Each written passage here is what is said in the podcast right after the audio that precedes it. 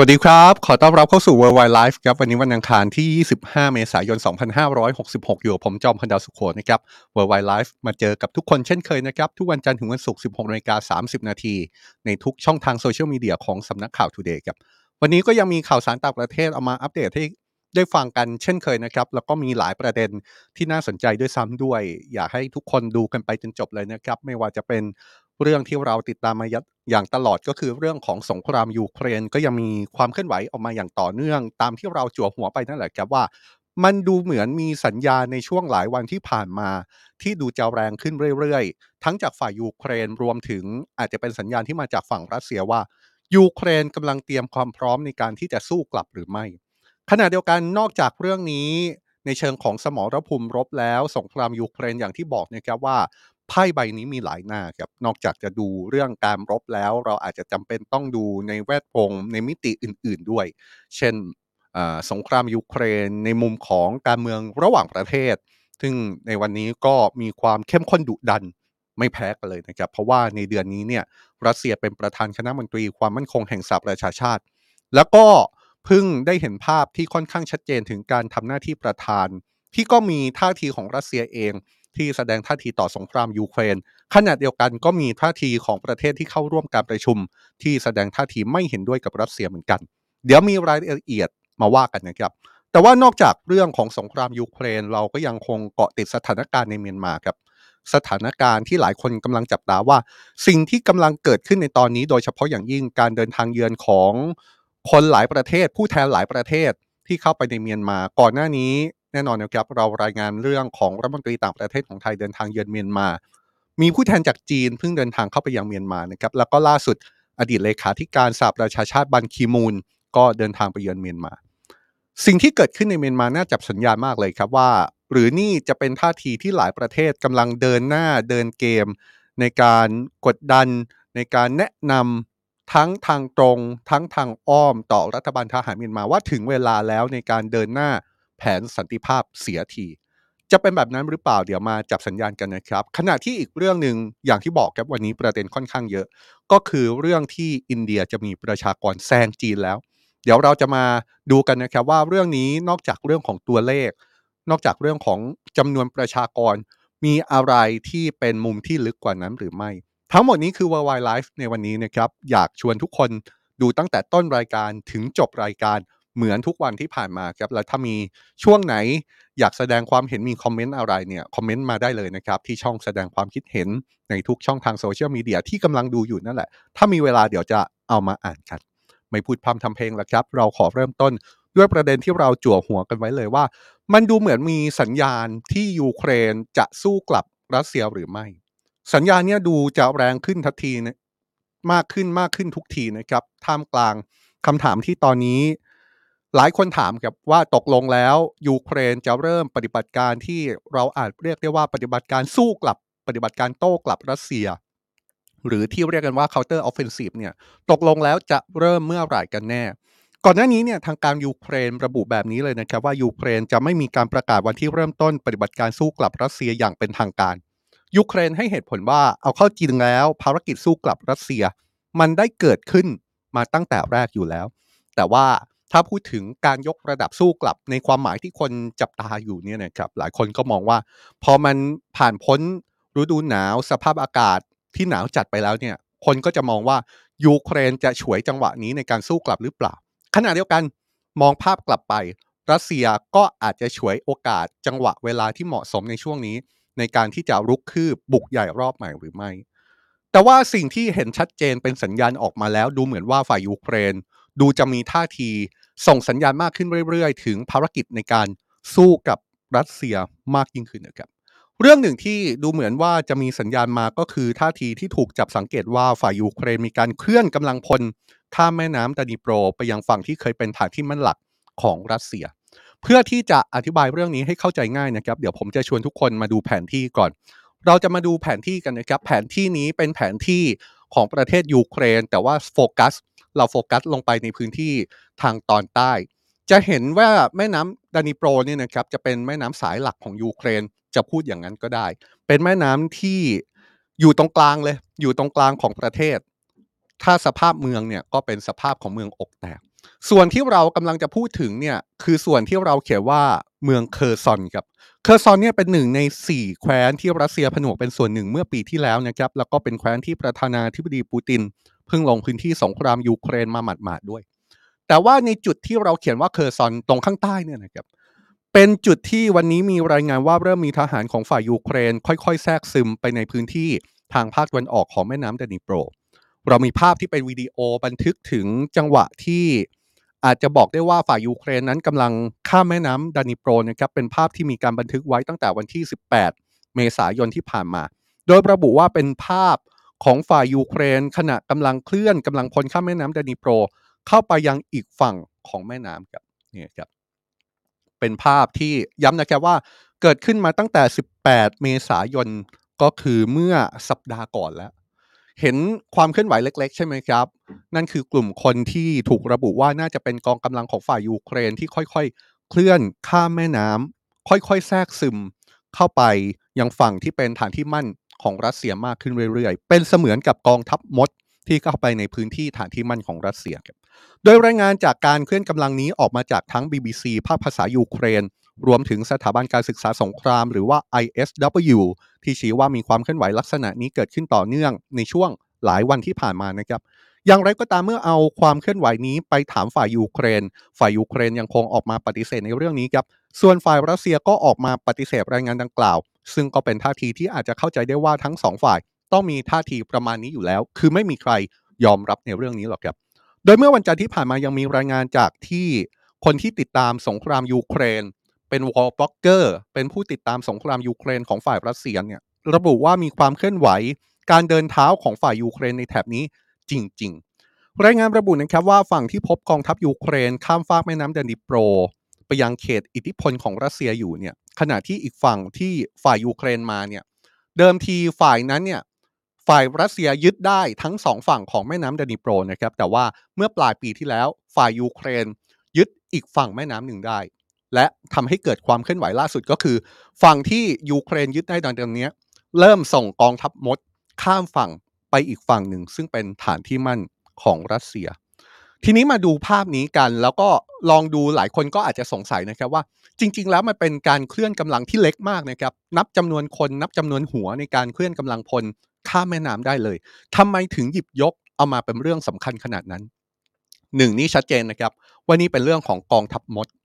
กองทัพมดหมายความว่าอะไรครับ หมายถึงว่าค่อยๆ แทรกซึมกำลังพลไปทีละนิดทีละนิดอย่างต่อเนื่อง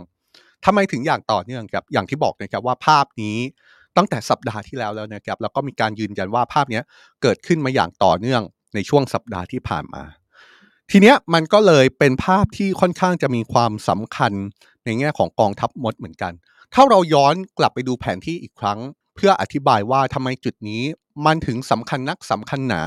ถึงได้กลายเป็นจุดที่เราต้องจับตาว่า ยูเครนจะจัดการกับพื้นที่ตรงนี้ก่อนใครเพื่อนหรือเปล่า ในภารกิจสู้กลับ อย่างที่เราย้ำนะครับว่าพื้นที่ที่เกิดขึ้นในตอนนี้เนี่ยคือพื้นที่ที่เราพูดถึงในพื้นที่เคอร์ซอนตรงที่ผมพยายามวงอยู่เนี่ยนะครับ นี่คือสิ่งที่เกิดเหตุในตอนนี้ก็คือแถวแถวเคอร์ซอนตรงนี้แหละปรากฏว่านี่คือพื้นที่ทางตอนใต้ของยูเครนเห็นไหมครับ แล้วก็เป็นแคว้นที่ รัสเซียผนวกเป็นส่วนหนึ่งเมื่อปีที่แล้ว แต่อย่าลืมนะครับว่าแม้รัสเซียประกาศผนวกดินแดนไปเนี่ยแต่ว่าในความเป็นจริงรัสเซียก็ยังไม่สามารถยึดครองพื้นที่ได้ทั้งหมด ยังมีบางส่วนที่ยังเป็นพื้นที่ของการสู้รบอยู่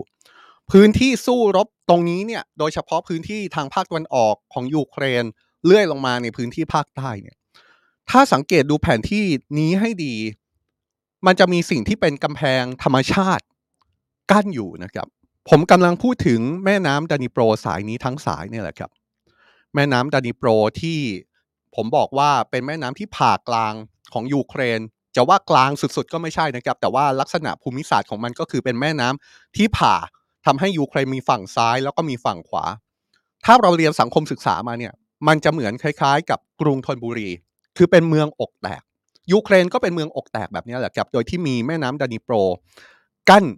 ผ่ากลางในลักษณะนี้อยู่ แม่น้ำดานิโปรเนี่ยมันก็เลยเป็นจุดยุทธศาสตร์ เป็นกำแพงธรรมชาติในการกั้นฝั่งระหว่างฝ่ายยูเครน กับฝ่ายรัสเซียอยู่ โดยที่การที่มีกองทัพมดของยูเครน ค่อยๆ เคลื่อนกำลังข้ามแม่น้ำดานิโปร ในจุดที่เราวงไว้เนี่ยนะครับตรงแถวเคอร์ซอนเนี่ยก็ไม่ต่างจากความพยายามในการข้ามกำแพงธรรมชาติไปยังอีกฝั่งหนึ่ง ซึ่งถามว่าทำแบบนี้แล้วจะมีประโยชน์ตรงไหน ทำแบบนี้ฝ่ายยูเครนก็จะเป็นประโยชน์ในการเดินทัพในอนาคตเป็นอย่างมากนะครับ โดยเฉพาะหากยูเครน ตัดสินใจสู้กลับรัสเซียในพื้นที่แถบเคอร์ซอนแถวนี้ ก็จะทำได้สะดวกขึ้น เพราะว่ามีกำลังอยู่ที่อีกฝั่งอยู่แล้ว ยิ่งไปกว่านั้นครับ ถ้าสมมุติว่าเรื่องนี้เป็นเรื่องจริง ถ้าสมมุติว่าเป้าหมายของยูเครนในตอนนี้คือการจัดการในพื้นที่แถวแถวเคอร์ซอน มันจะเป็นการเริ่มต้นในการยึดเส้นทางยุทธศาสตร์ที่สำคัญ แผนที่นี้จะบอกเราได้ค่อนข้างชัดเจนเลยนะครับ เพราะว่าตรงนี้เนี่ยตรงเคอร์ซอนที่เราวงไว้เนี่ย มันมีความสำคัญในแง่ยุทธศาสตร์ตรงที่ว่า มันเป็นจุดเชื่อมระหว่างไครเมียไครเมียตรงนี้เนี่ยนะครับ เป็นเส้นทางที่เชื่อม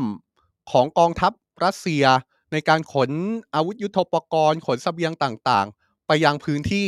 ภาคตะวันออกของยูเครน ก็จะต้องผ่านเคอร์ซอนนี่แหละ แล้วถ้าวันใดวันหนึ่งสมมุติว่า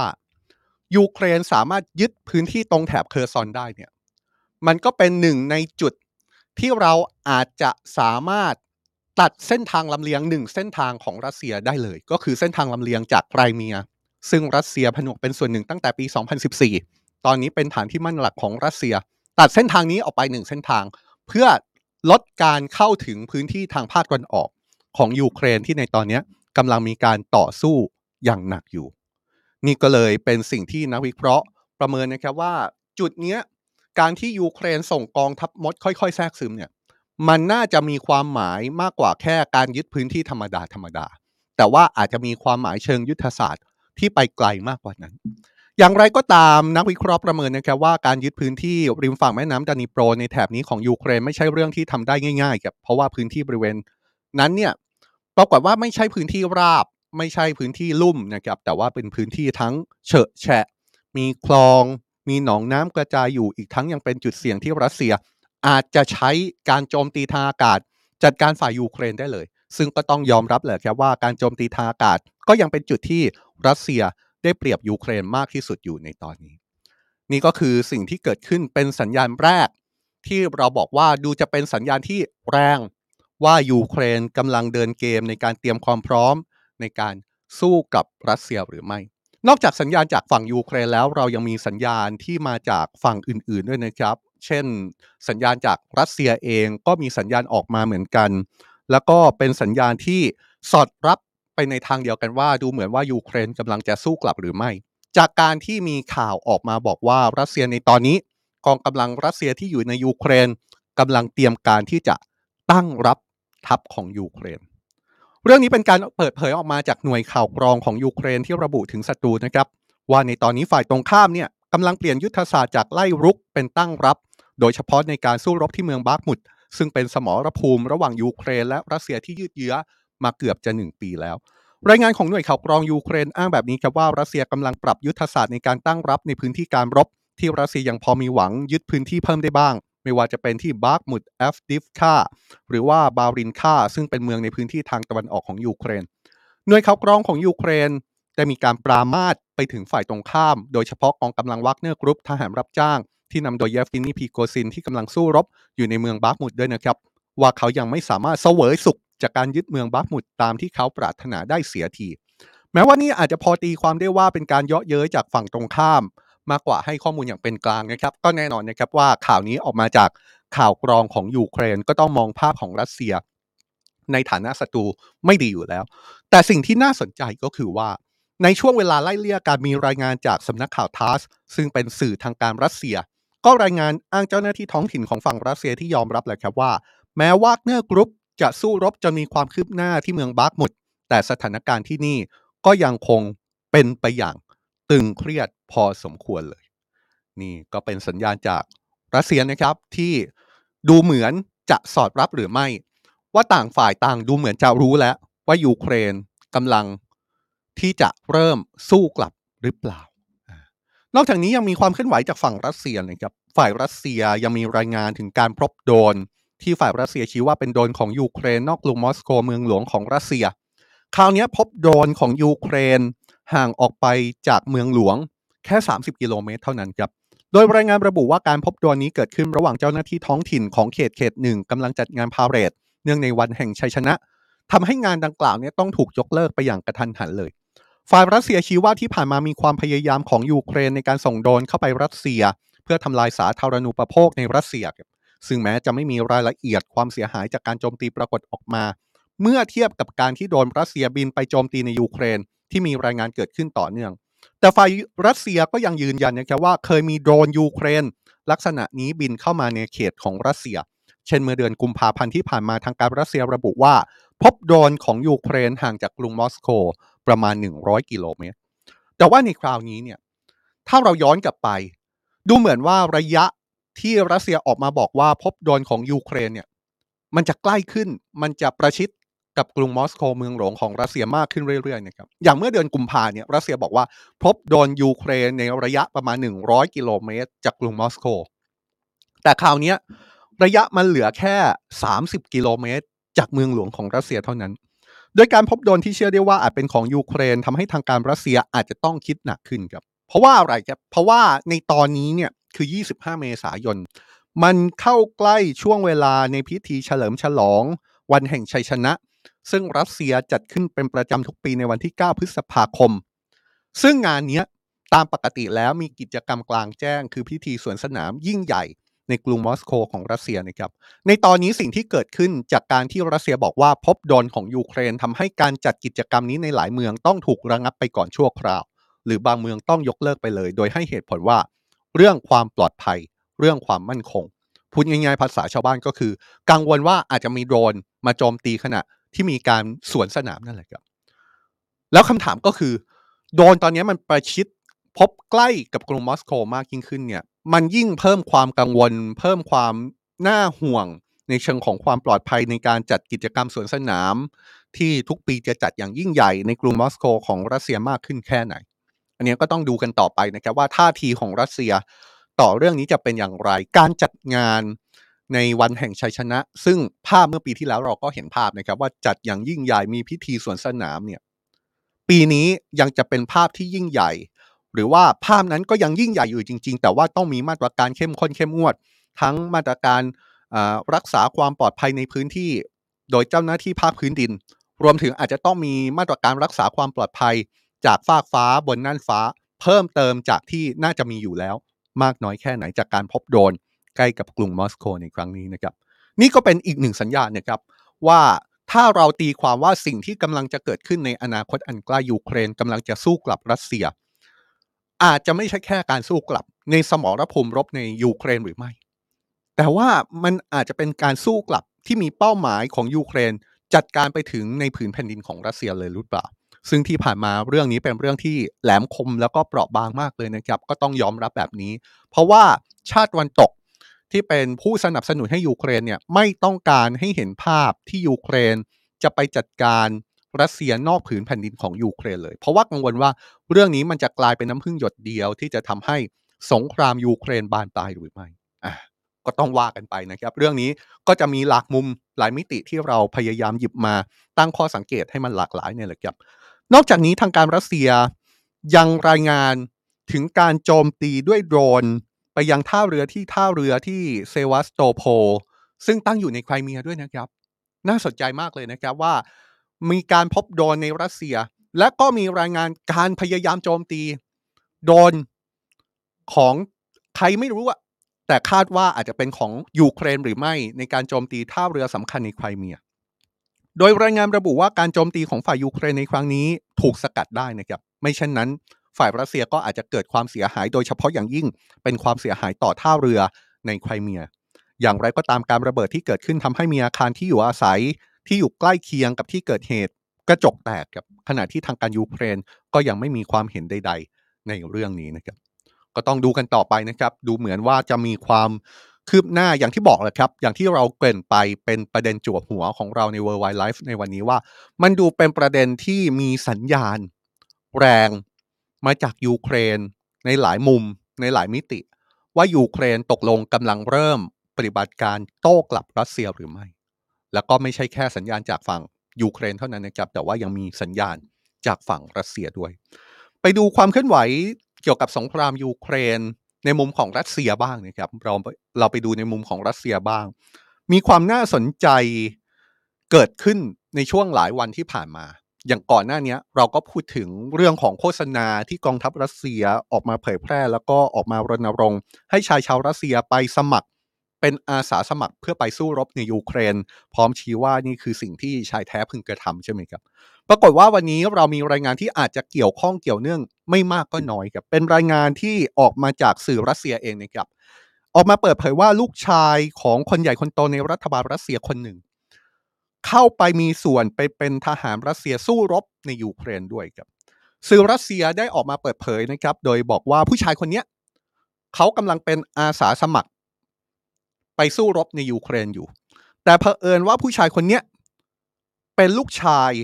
ของโฆษกรัฐบาลรัสเซียครับผู้ชายคนนี้มีชื่อว่านิโคลายเพสคอฟอายุ 33 ปีนะครับเป็นลูกชายของนายดมิทรีเพสคอฟโฆษกรัฐบาลรัสเซีย ซึ่งเป็นหนึ่งในชาย ชาวรัสเซียที่เข้าไปร่วมรบในสงครามยูเครน ต้องบอกแบบนี้นะครับว่าใครติดตามสงครามยูเครนก็จะได้ยินชื่อของดมิทรีเพสคอฟบ่อยมากนะครับ เราก็พูดถึงชื่อนี้บ่อยเพราะว่าเขาเป็นโฆษกรัฐบาล ดังนั้นเนี่ยเวลามีความเห็นต่างๆ ของฝ่ายรัสเซียก็จะออกมาจากผู้ชายคนนี้เลยครับดมิทรีเพสคอฟดังนั้นการที่ลูกชายของเขาก็คือคนที่อยู่ในภาพเนี่ยก็คือนิโคลายเพสคอฟเนี่ยไปสู้รบในสงครามยูเครน แล้วก็มีการเปิดเผยออกมาจากสื่อในรัสเซีย ก็ถือได้ว่าเป็นเรื่องที่ฮือฮาไม่น้อยเลยนะครับ โดยการเปิดเผยนี้ออกมาจากหนังสือพิมพ์ที่มีแนวคิดสนับสนุนรัฐบาลรัสเซียครับเป็นหนังสือพิมพ์ที่มีชื่อว่าคอมโซโมสกายาพราวดาที่ให้สัมภาษณ์ลูกชายโฆษกรัฐบาลรัสเซีย เขาระบุว่าในตอนนี้เขาทำหน้าที่เป็นทหารปืนใหญ่ สังกัดอยู่กับวากเนอร์กรุ๊ปสู้รบในยูเครนเป็นเวลาเกือบ 6 เดือนแล้ว เขาเปิดเผยนะครับว่าเขาเป็นคนอาสาลงไปสู้รบเอง เพราะรู้สึกว่าเป็นหน้าที่และเลือกที่จะเข้าร่วมกับวากเนอร์กรุ๊ปด้วย โดยในตอนแรก ผู้ชายคนนี้บอกว่าไม่รู้ว่าจะสมัครยังไง เขาก็เลยไปปรึกษาพ่อก็คือโฆษกรัฐบาลรัสเซีย ก่อนที่พ่อจะช่วยหาทาง ให้เขาสมัครไปเป็นทหารกับวากเนอร์กรุ๊ปได้ ทีเนี้ยก็มีคนไปถามนะครับว่า แล้วพอไปสู้รบในยูเครนแบบเนี้ย ตกลงพ่อรู้สึกอย่างไรบ้าง ตัวลูกชายคนนี้ก็ให้สัมภาษณ์บอกว่า พ่อของเขาเนี่ยรู้สึกภูมิใจและมองว่านี่เป็นการตัดสินใจที่ถูกแล้ว ผู้สื่อข่าวได้ไปถามคุณพ่อด้วยนะครับ คุณดมิทรีเพสคอฟโฆษกรัฐบาลรัสเซีย ว่าตกลงจริงหรือเปล่าที่ลูกของตัวเองไปสู้รบในยูเครน เขายอมรับเพียงว่าลูกของเขาไปร่วมกับสิ่งที่รัสเซียเรียกว่าปฏิบัติการพิเศษทางการทหารในยูเครน จริง ก่อนที่จะขอไม่เปิดเผยรายละเอียดเพิ่มเติม เพราะมองว่าไม่เกี่ยวกับงานของตัวเอง ก่อนหน้านี้ในบทสัมภาษณ์เนี่ยก็พูดถึงว่า ลูกชายของโฆษกรัฐบาลรัสเซียไปร่วมรบกับวากเนอร์กรุ๊ปใช่ไหมครับ ก็มีคนไปถามเยฟกินีพริโกซินแกนนำวากเนอร์กรุ๊ปเหมือนกัน โดยเขายอมรับว่า ลูกชายโฆษกรัฐบาลรัสเซียได้มาฝึกอาวุธกับเขาจริง ๆ เป็นเวลา 3 สัปดาห์ พร้อมยืนยันว่าพ่อของเขาเป็นคนฝาก มาให้ลูกชายไปสู้รบกับวากเนอร์กรุ๊ปโดยพ่อของเขาเนี่ยได้ย้ำว่าขอให้ปฏิบัติกับเขาเหมือนกับทหารทั่วไปอย่างไรก็ตามไม่มีการยืนยันที่แน่ชัดนะครับว่าลูกชายโฆษกรัฐบาลรัสเซียที่บอกว่า ร่วมรบกับวากเนอร์กรุ๊ปเนี่ยกำลังอยู่ในสมรภูมิที่ดุเดือดที่สุดอย่างบาร์กมุดหรือไม่ หรือเอาเข้าจริงก็ยังมีข้อกังขาอยู่พอสมควรนะครับ ว่าเขาเดินทางไปร่วมรบจริงหรือเปล่า เพราะว่ามีสื่ออิสระของรัสเซียออกมาเปิดเผยแย้ง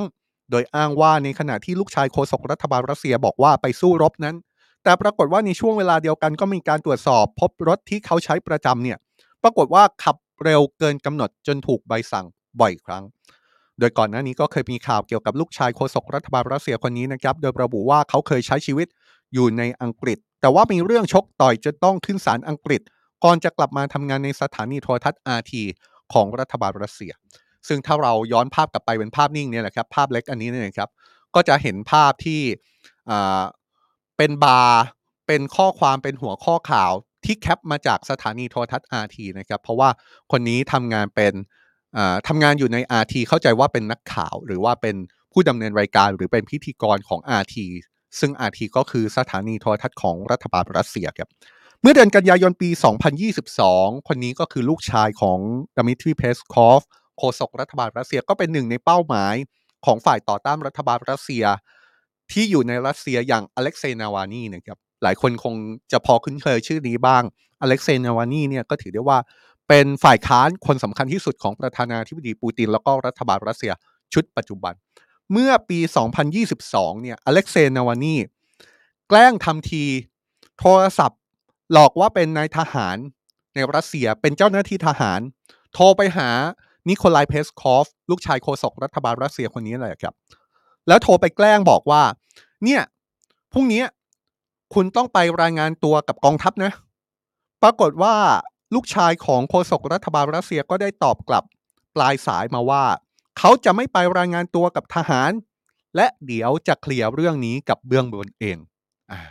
บอกว่าจะเคลียร์เรื่องนี้กับเบื้องบนเองนะครับ นี่ก็เลยเป็นสิ่งที่หลายคนตั้งข้อสังเกตนะครับ ว่าตกลงแล้วลูกชายโฆษกรัฐบาลรัสเซียไปรบจริงหรือเปล่า เพราะก่อนหน้านี้พอถูกแกล้งทำทีถามว่าต้องไปรายงานตัวกับทหาร ก็ยังมีท่าทีปฏิเสธ แล้วก็แสดงท่าทีว่า เดี๋ยวจะไปเคลียร์กับผู้ใหญ่เองด้วยซ้ำแต่ถึงอย่างนั้นข่าวที่ออกมาก็อาจจะช่วยลดแรงเสียดทานถึงเสียงวิพากษ์วิจารณ์ต่อบุคคลระดับสูงของรัฐบาลรัสเซียว่ามีส่วนร่วมในสงครามยูเครนมากน้อยแค่ไหนนะครับ รวมถึงว่าข่าวนี้ก็อาจจะช่วยลดกระแสที่เริ่มมีการพูดถึงความเห็นที่แท้จริง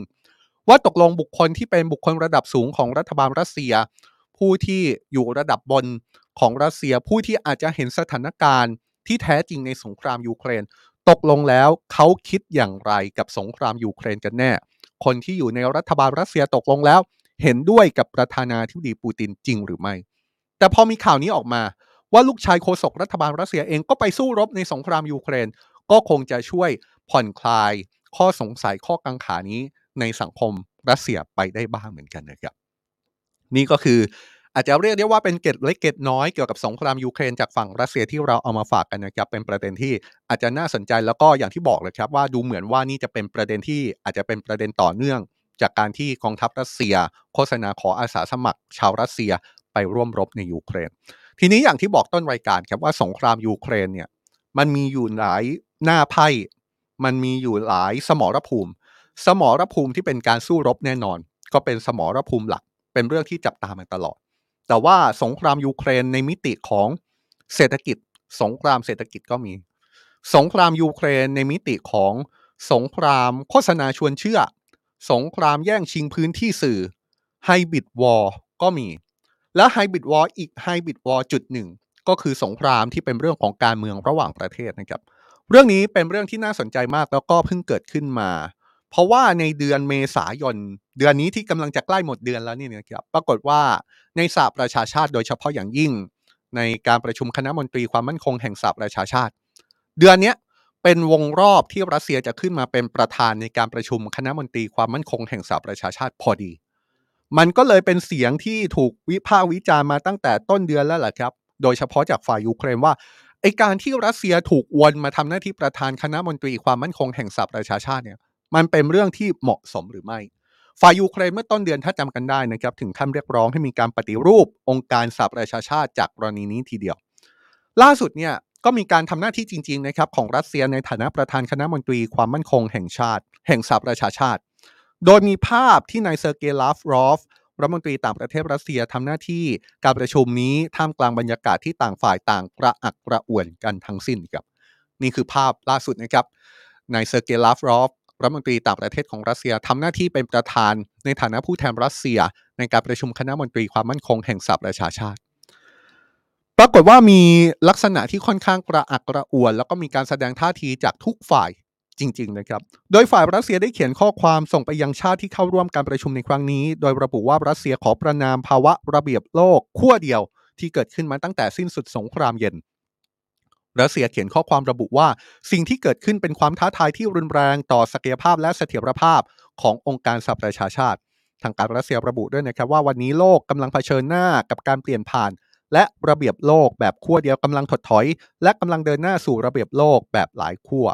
รัสเซียกล่าวโทษไปยังสหรัฐว่าวิกฤตที่เดินหน้าอยู่ ชาติตะวันตกต้องรับผิดชอบ และชี้ว่าสิ่งที่เกิดขึ้นไม่ใช่เรื่องของยูเครนแต่ว่าเป็นความสัมพันธ์ ระหว่างประเทศที่เกิดจากการมีอำนาจนำของรัฐบาลสหรัฐ อย่างไรก็ตามภาคส่วนอื่น ๆ ที่เข้าร่วมการประชุมก็ยังคงแสดงจุดยืนของตัวเองนะครับ ไม่ว่าจะเป็นนายอันโตนิโอกูเตเลสเลขาธิการสหประชาชาติ ที่ถ้าดูภาพเนี่ยเดี๋ยวให้ทีมงานย้อนภาพกลับไปเป็นภาพกว้างก็ได้นะครับจะเห็นว่าเลขาธิการสหประชาชาตินั่งข้างกับรัฐมนตรีต่างประเทศรัสเซียเลยครับ แล้วดูสีหน้าท่าทางภาษากายสิครับ สีหน้าท่าทางภาษากายของ เลขาธิการสหประชาชาติ ค่อนข้างชัดเจนนะครับว่าเป็นท่าทีที่ไม่ค่อยไม่ค่อยพอใจสักเท่าไหร่ โดยเลขาธิการสหประชาชาติก็ได้แสดงจุดยืนบนเวทีนี้เลยนะครับว่า สงครามได้ทำให้เกิดความเจ็บปวดรุนแรงต่อประชาชน ซ้ำเติมสถานการณ์ทางเศรษฐกิจจากโควิด -19 เขาพูดอย่างตรงไปตรงมาเลยนะครับว่าการรุกรานยูเครนของรัสเซียละเมิดกฎหมายระหว่างประเทศ และก็กฎบัตรสหประชาชาติ เลขาธิการสหประชาชาติเนี่ยต้องเรียกได้ว่าพูดต่อหน้ารัฐมนตรีต่างประเทศรัสเซียที่นั่งอยู่ข้างๆ เลยว่า โลกกำลังเผชิญกับภาวะวิกฤตที่ซ้อนกัน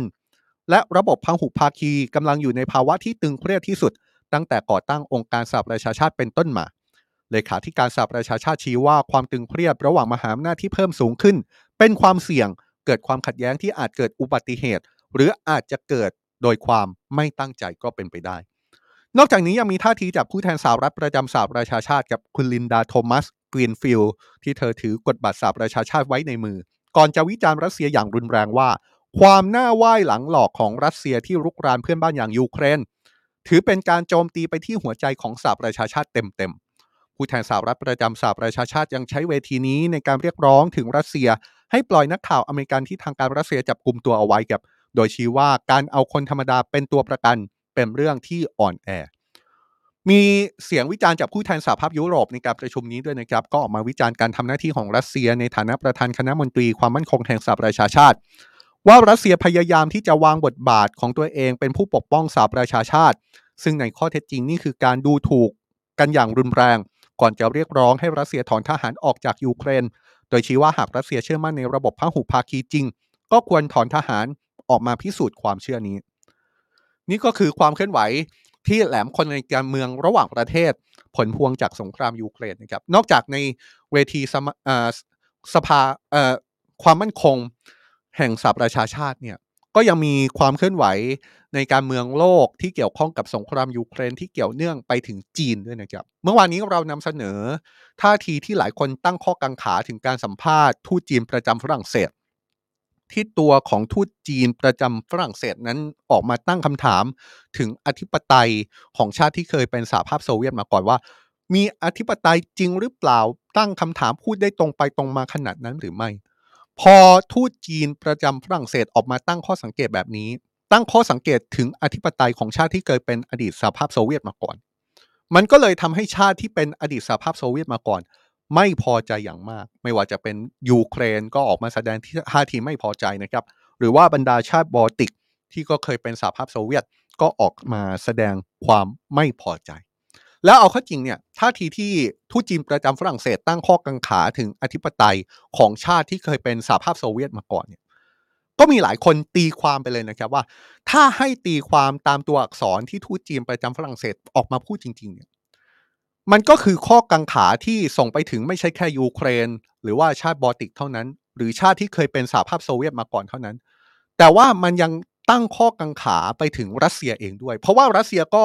อยู่ในสถานะที่เคยเป็นชาติในสหภาพโซเวียตมาก่อน พอสหภาพโซเวียตล่มสลายก็แตกเป็นประเทศต่างๆ รัสเซียก็เป็นหนึ่งในนั้น มันก็เท่ากับว่าทูตจีนประจำฝรั่งเศสกำลังตั้งข้อกังขาถึงอธิปไตยของรัสเซียเองด้วยหรือไม่ ก็มีคนมองภาพไปถึงขั้นนั้นด้วยนะครับ อย่างไรก็ตามล่าสุดมีท่าทีออกมาอย่างเป็นทางการจากรัฐบาลจีนแผ่นดินใหญ่ที่ออกมาปฏิเสธว่า สิ่งที่ทูตจีนประจำฝรั่งเศส ให้สัมภาษณ์ไปคราวนั้น ตั้งข้อกังขาถึงอธิปไตยของประเทศที่เคยเป็นสหภาพโซเวียตมาก่อน ไม่ใช่ท่าทีของจีนแผ่นดินใหญ่ครับ แล้วก็ยืนยันว่าจีนเคารพเอกราชของชาติที่เคยเป็นอดีตสหภาพโซเวียตโฆษกกระทรวงการต่างประเทศของจีนย้ำนะครับว่ารัฐบาลจีนเคารพในอธิปไตย เอกราชแล้วก็บูรณภาพแห่งดินแดนของทุกประเทศ ตามกรอบและหลักการของกฎบัตรสหประชาชาติ ก่อนจะย้ำว่าสหภาพโซเวียตมีสถานะตามกฎหมายระหว่างประเทศ และไม่สามารถปฏิเสธข้อเท็จจริงได้ว่า แต่ละประเทศที่เคยเป็นส่วนหนึ่งของสหภาพโซเวียต ก็มีสถานะเป็นรัฐอธิปไตย หลังจากสหภาพโซเวียตล่มสลายแล้วโดยก่อนหน้านี้สถานทูตจีนประจำฝรั่งเศสระบุถึงคำสัมภาษณ์ของทูตจีนประจำฝรั่งเศส ที่ออกมาตั้งข้อกังขาเนี่ยนะครับเป็นต้นเรื่องเนี่ยนะครับ สถานทูตซึ่งเป็นต้นสังกัดเนี่ย จริง ๆ จะว่าต้นสังกัดก็ไม่ถูกนะครับว่าเพราะว่าทูตจีนประจำฝรั่งเศสคือตำแหน่งที่ใหญ่ที่สุดแล้ว แต่ว่าในเวลาต่อมาสถานทูตจีนประจำฝรั่งเศสก็ออกแถลงการออกมาระบุว่า สิ่งที่ทูตจีนประจำฝรั่งเศสออกมาพูดนั้น เป็นความเห็นส่วนตัวพูดง่ายๆก็คือจีนออกมาปฏิเสธ สิ่งที่ทูตจีนประจำฝรั่งเศสพูดเอาไว้นะครับว่า นี่ไม่ใช่ท่าทีของรัฐบาลจีนอย่างเป็นทางการ น่าสนใจมากเลยนะครับ สิ่งที่เกิดขึ้นเป็นความแหลมคมของสถานการณ์ที่ส่งผลกระทบ ต่อสงครามยูเครนในแง่ของการเมืองระหว่างประเทศ นี่คือสิ่งที่เราพยายามจับตามาตลอดนะครับว่าท่าทีทิศทางของชาติต่างๆ ความสัมพันธ์ระหว่างมหาอำนาจชาติต่างๆ เนี่ยมันเป็นอย่างไรในสถานการณ์ที่เกิดขึ้นบ้าง นี่คือสงครามยูเครนที่เราขมวดเอาประเด็นต่างๆ เอามารวบรวมให้เห็นภาพกันนะครับ มันมีหลายมิติจริง ๆ เกิดขึ้นในสงครามยูเครนรอบนี้ แล้วก็เป็นสิ่งหนึ่งที่เราพยายามสัญญิงสัญญาเอาไว้แหละครับ จะทำให้ได้มากที่สุดในการเอาเรื่องสงครามยูเครน ซึ่งผมเชื่อว่าเป็นเรื่องที่ผู้คนให้ความสนใจเป็นอย่างมากเนี่ยเอามาอัปเดตกันแบบวันต่อวัน เรื่องหนึ่งนอกจากสงครามยูเครนที่เราพยายามพูดถึงบ่อย พูดถึงแทบจะทุกวันเนี่ยนอกจากสงครามยูเครนแล้วก็ยังมีเรื่องสถานการณ์ที่อยู่ใกล้ตัวเรานะครับ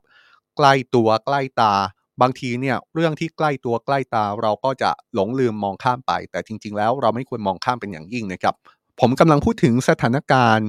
ในเมียนมาที่เราก็เอาเรื่องนี้มาอัปเดตอย่างสม่ำเสมอนะครับ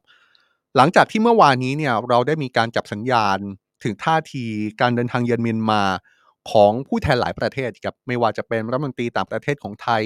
คุณดอนปรมัตวินัยที่ไปพบกับพลเอกอุสมินออนไลน์เมื่อปลายสัปดาห์ที่ผ่านมา ท่ามกลางการจับตาว่า การที่ไทยไปเยือนเมียนมาครั้งนี้นอกจากสิ่งที่ออกมาประกาศอย่างเป็นทางการว่าไปหารือเรื่องการแก้ปัญหามลพิษข้ามพรมแดน PM 2.5 มันยังมีเรื่องอะไรที่อยู่ข้างหลังอีกไหม โดยเฉพาะอย่างยิ่งถ้ามองสถานการณ์ในเมียนมาตอนนี้ มีความรุนแรงเกิดขึ้นทั่วประเทศ การประทะการสู้รบระหว่างกองทัพเมียนมากับฝ่ายต่อต้านการรัฐประหาร ผู้แทนไทยที่ไปเยือนเมียนมาเมื่อปลายสัปดาห์ก่อนเนี่ยได้มีการพูดถึงเรื่องของแผนสันติภาพมากน้อยแค่ไหนหรือเปล่า ในช่วงเวลาไล่เลี่ยกันนี้ครับนอกจากการเดินทางเยือนเมียนมาของรัฐมนตรีต่างประเทศของไทย ก็ยังมีผู้แทนของจีนเดินทางไปเยือนเมียนมาด้วย แล้วก็ที่เรารายงานไปเมื่อวานก็มี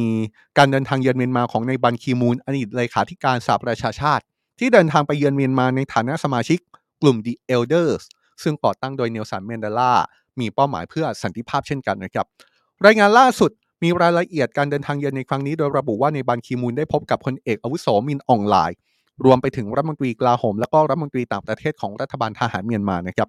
เว็บไซต์อิราวดีสื่อท้องถิ่นภาษาอังกฤษในเมียนมารายงานนะครับว่า การหารือกันมีการเน้นไปถึงวิกฤตการเมืองในเมียนมาหลังกองทัพเมียนมาก่อรัฐประหาร อดีตเลขาธิการสหประชาชาติยังได้พบกับอดีตประธานาธิบดีเต็งเส่งซึ่งเป็นผู้นำมาจากทหารเหมือนกันนะครับ แต่เข้ามาบริหารประเทศเมียนมาในช่วงเปลี่ยนผ่านสู่ประชาธิปไตย เมื่อประมาณ 10 กว่าปีที่แล้วเห็นจะได้ อย่างไรก็ตามไม่มีรายงานนะครับว่าคุณบันคีมูนได้พบกับนางอองซานซูจีที่ปรึกษาแห่งรัฐของเมียนมาที่ถูกควบคุมตัวในตอนนี้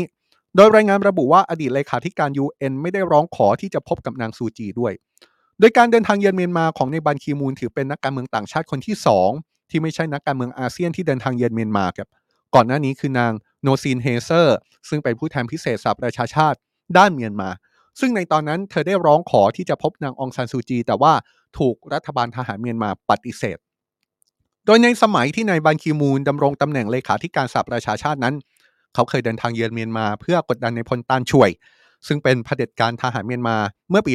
2009 แล้วก็เรียกร้องให้มีการปล่อยตัวนางองซานซูจีนะครับซึ่งในตอนนั้นเธอก็ถูกควบคุมตัวเหมือนกันครับแต่ว่าในตอนนั้นเขาเรียกร้องไม่สำเร็จจนกระทั่งนางองซานซูจีได้รับการปล่อยตัว ในบันคีมูลก็ได้มีโอกาสไปพบกับนางองซานซูจีอีกครั้ง เพื่อร่วมเป็นสักขีพยานถึงความพยายามในการคำข้อตกลงสันติภาพกับกลุ่มชาติพันธุ์ทั่วประเทศครับอย่างที่บอกนะครับว่าเราเห็นภาพที่เกิดขึ้นก็คือมีผู้แทนจากหลายประเทศ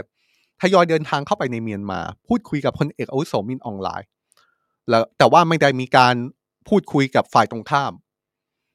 ท่ามกลางคำถามว่าเป้าหมายในการเดินทางเยือนครั้งนี้คืออะไร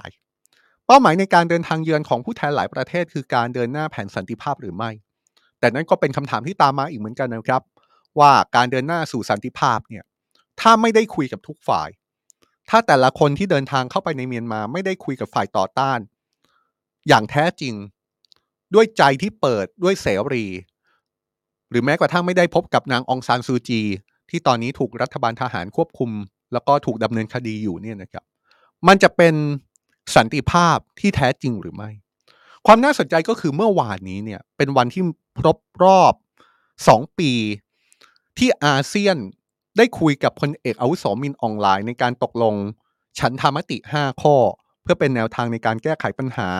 หลังจากเมียนมาก่อรัฐประหารพอดีนะครับสองปีที่ผ่านมาฉันธรรมติ 5 ข้อถูกใช้เป็นหลักสำคัญ ในการอธิบายว่าจะแก้ปัญหาสถานการณ์ความรุนแรงในเมียนมา จะใช้อันนี้แหละ ฉันธรรมติ 5 ข้อ และเป็นหนึ่งในไม่กี่ข้อตกลงที่พลเอกอาวุโสมินออนไลน์ ร่วมตกลงด้วย เดินทางไปที่อินโดนีเซียแล้วก็ไปตกลงกับชาติอาเซียนด้วย แต่ว่าผ่านไปแล้ว 2 ปีนะครับ ฉันธรรมติ 5 ข้อ ยังไม่ประสบผลสำเร็จอย่างแท้จริงเสียที เมื่อวานนี้ในวาระที่ครบรอบ 2 ปี ฉันธรรมติ 5 ข้อเนี้นะครับ Amnesty International ซึ่งเป็นหน่วยงานสิทธิมนุษยชนได้มีการส่งจดหมายเปิดผนึก ส่งไปถึงประธานอาเซียน เรียกร้องให้แก้ไขวิกฤตในเมียนมาที่ล้มเหลว ภายหลังการทำรัฐประหารในเมียนมา รายงานช่วงหนึ่งที่เป็นจดหมายของ Amnesty International ระบุแบบนี้นะครับว่าสืบเนื่องจากความล้มเหลวของอาเซียนในการดำเนินงานตามฉันธรรมติ 5 ข้อ Amnesty International จึงขอเรียกร้องให้อาเซียนและรัฐสมาชิกอาเซียนดำเนินการต่อกองทัพเมียนมาตามข้อเสนอแนะดังต่อไปนี้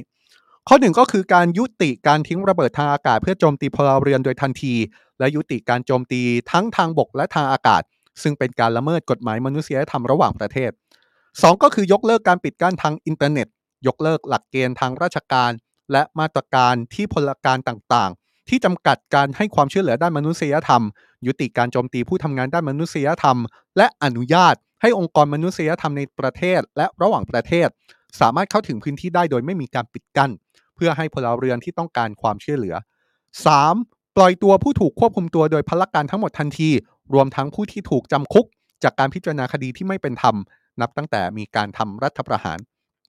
ข้อเรียกร้องข้อ 4 ของ Amnesty International บอกว่ายุติการข่มขู่การจับกลุ่มหรือการทรมานรวมถึงการปฏิบัติที่โหดร้ายใด ๆ ที่เกิดขึ้นกับผู้ที่ทำงานสื่อ ผู้ทำงานด้านสาธารณสุข และบุคคลอื่น ซึ่งเข้าร่วมกับขบวนการ อารยะขัดขืนโดยสงบทันที และ 5. ปล่อยตัวชาวโรฮิงญาทุกคนที่ถูกควบคุมตัวโดยพละการ เนื่องจากการใช้สิทธิ์ในเสรีภาพการเดินทาง และยุติบทบาทของกองทัพ ในแผนการใด ๆ ที่จะบังคับ ส่งกลับชาวโรฮิงญาจากค่ายผู้ลี้ภัยคอกบาซาและบาสันซาครับนี่ก็คือสิ่งที่เกิดขึ้น ล่าสุดนะครับเมื่อวานนี้น่าสนใจมากเป็นสิ่งที่เราอาจจะหลงลืมไปนะครับ 24 เมษายน เป็นวันที่พลเอกอาวุโสมินออนไลน์ ในทหารผู้ทำการรัฐประหาร เมียนมาเมื่อ 2 ปีที่แล้ว เดินทางไปอินโดนีเซีย ในฐานะผู้นำเมียนมาทำข้อตกลง กับผู้นำชาติสมาชิกอาเซียน ถึงฉันทามติ 5 ข้อ ข้อตกลงที่มีการทำแต่ว่ายังไม่ประสบความสำเร็จเสียทีครับก่อนจะจากกันไปวันนี้มีอีกหนึ่งเรื่องล้วกันนะครับที่เป็นเรื่องที่น่าสนใจมากเลย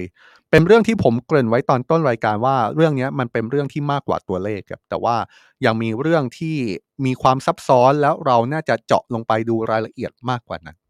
ผมกำลังพูดถึงสถิติที่สำคัญที่สุดสถิติหนึ่งของโลก ที่ระบุว่าในอีกไม่กี่วันข้างหน้าหรือเผลอๆก็จะเป็นตอนนี้แล้ว อินเดียจะมีประชากรแซงหน้าจีนครับ การบอกว่าประเทศไหนมีประชากรมากที่สุดในโลก เราเรียนกันมาตั้งแต่เด็ก เรารับรู้กันมาหลายสิบปีนะครับ ว่าประเทศที่มีประชากรมากที่สุดในโลกคือจีน แต่ดูเหมือนว่าสิ่งเหล่านี้จะเปลี่ยนไปแล้วครับ เราต้องเปลี่ยนใหม่ ว่าประเทศที่มีประชากรมากที่สุดในโลก ตอนนี้ไม่ใช่จีนแล้วนะครับ อาจจะเป็นอินเดีย รายงานนี้มาจากสำนักงานกิจการเศรษฐกิจและสังคมแห่งสหประชาชาติ ซึ่งเป็นหน่วยงานภายใต้องค์การสหประชาชาติ ออกมาคาดการณ์นะครับว่าอินเดียจะกลายเป็นประเทศที่มีประชากรมากที่สุดในโลก ภายในสิ้นเดือนนี้ครับ โดยจำนวนประชากรของอินเดียจะสูงถึง 1,425 ล้าน 775,850 คน ขณะเดียวกันเมื่อสัปดาห์ที่แล้วก็มีหน่วยงานภายใต้ UN อีกแห่ง อย่างกองทุนประชากรแห่งสหประชาชาติ ออกมาเผยแพร่รายงานล่าสุดว่า อินเดียจะมีประชากรแซงหน้าจีน2ล้าน9แสนคน ภายในช่วงกลางปี 2023 เหตุการณ์นี้อย่างที่บอกครับ เป็นเหตุการณ์สำคัญที่จำนวนประชากรจีน น้อยกว่าประชากรอินเดียไปเสียได้ สาเหตุหนึ่งที่ทำให้เหตุการณ์เป็นแบบนั้น ก็เป็นเพราะว่าจำนวนประชากรของจีน ลดลงมาอยู่ในอันดับสองของโลก ในตอนนี้ โดยการลดลงของประชากรจีนนี้ เป็นผลมาจากนโยบายลูกคนเดียวที่จีนบังคับใช้มานานหลายทศวรรษนะครับทำให้จีนต้องประสบกับปัญหาอัตราการเกิดต่ำจนเมื่อปีที่แล้วจีนมีประชากรลดลงเป็นครั้งแรกในรอบ 60 ปี ทำให้เกิดความกังวลตามมาว่า จะส่งผลกระทบอย่างรุนแรงต่อเศรษฐกิจ เพราะว่าตอนนี้จีนได้ก้าวเข้าสู่สังคมผู้สูงอายุ ที่ขาดแคลนประชากรวัยแรงงาน ที่เป็นกำลังสำคัญในการพัฒนาประเทศครับ แม้ที่ผ่านมารัฐบาลจีนจะพยายามกระตุ้น ให้คนมีลูกมากขึ้นด้วยการออกนโยบายมาจูงใจไม่ว่าจะเป็นการลดหย่อนภาษี มอบเงินช่วยเหลือ เสนอสวัสดิการแก่ครอบครัวที่มีลูกมากขึ้น แต่ว่านโยบายเหล่านี้ดูเหมือนว่าจะไม่สามารถเพิ่มอัตราการเกิดได้ตามเป้านะครับ เรื่องนี้เหมยฟงนักวิจารณ์นโยบายรัฐบาลจีนได้ให้คำอธิบาย เอาไว้ในหนังสือที่มีชื่อว่า One Child ว่าส่วนหนึ่งของปัญหาการมีลูกคน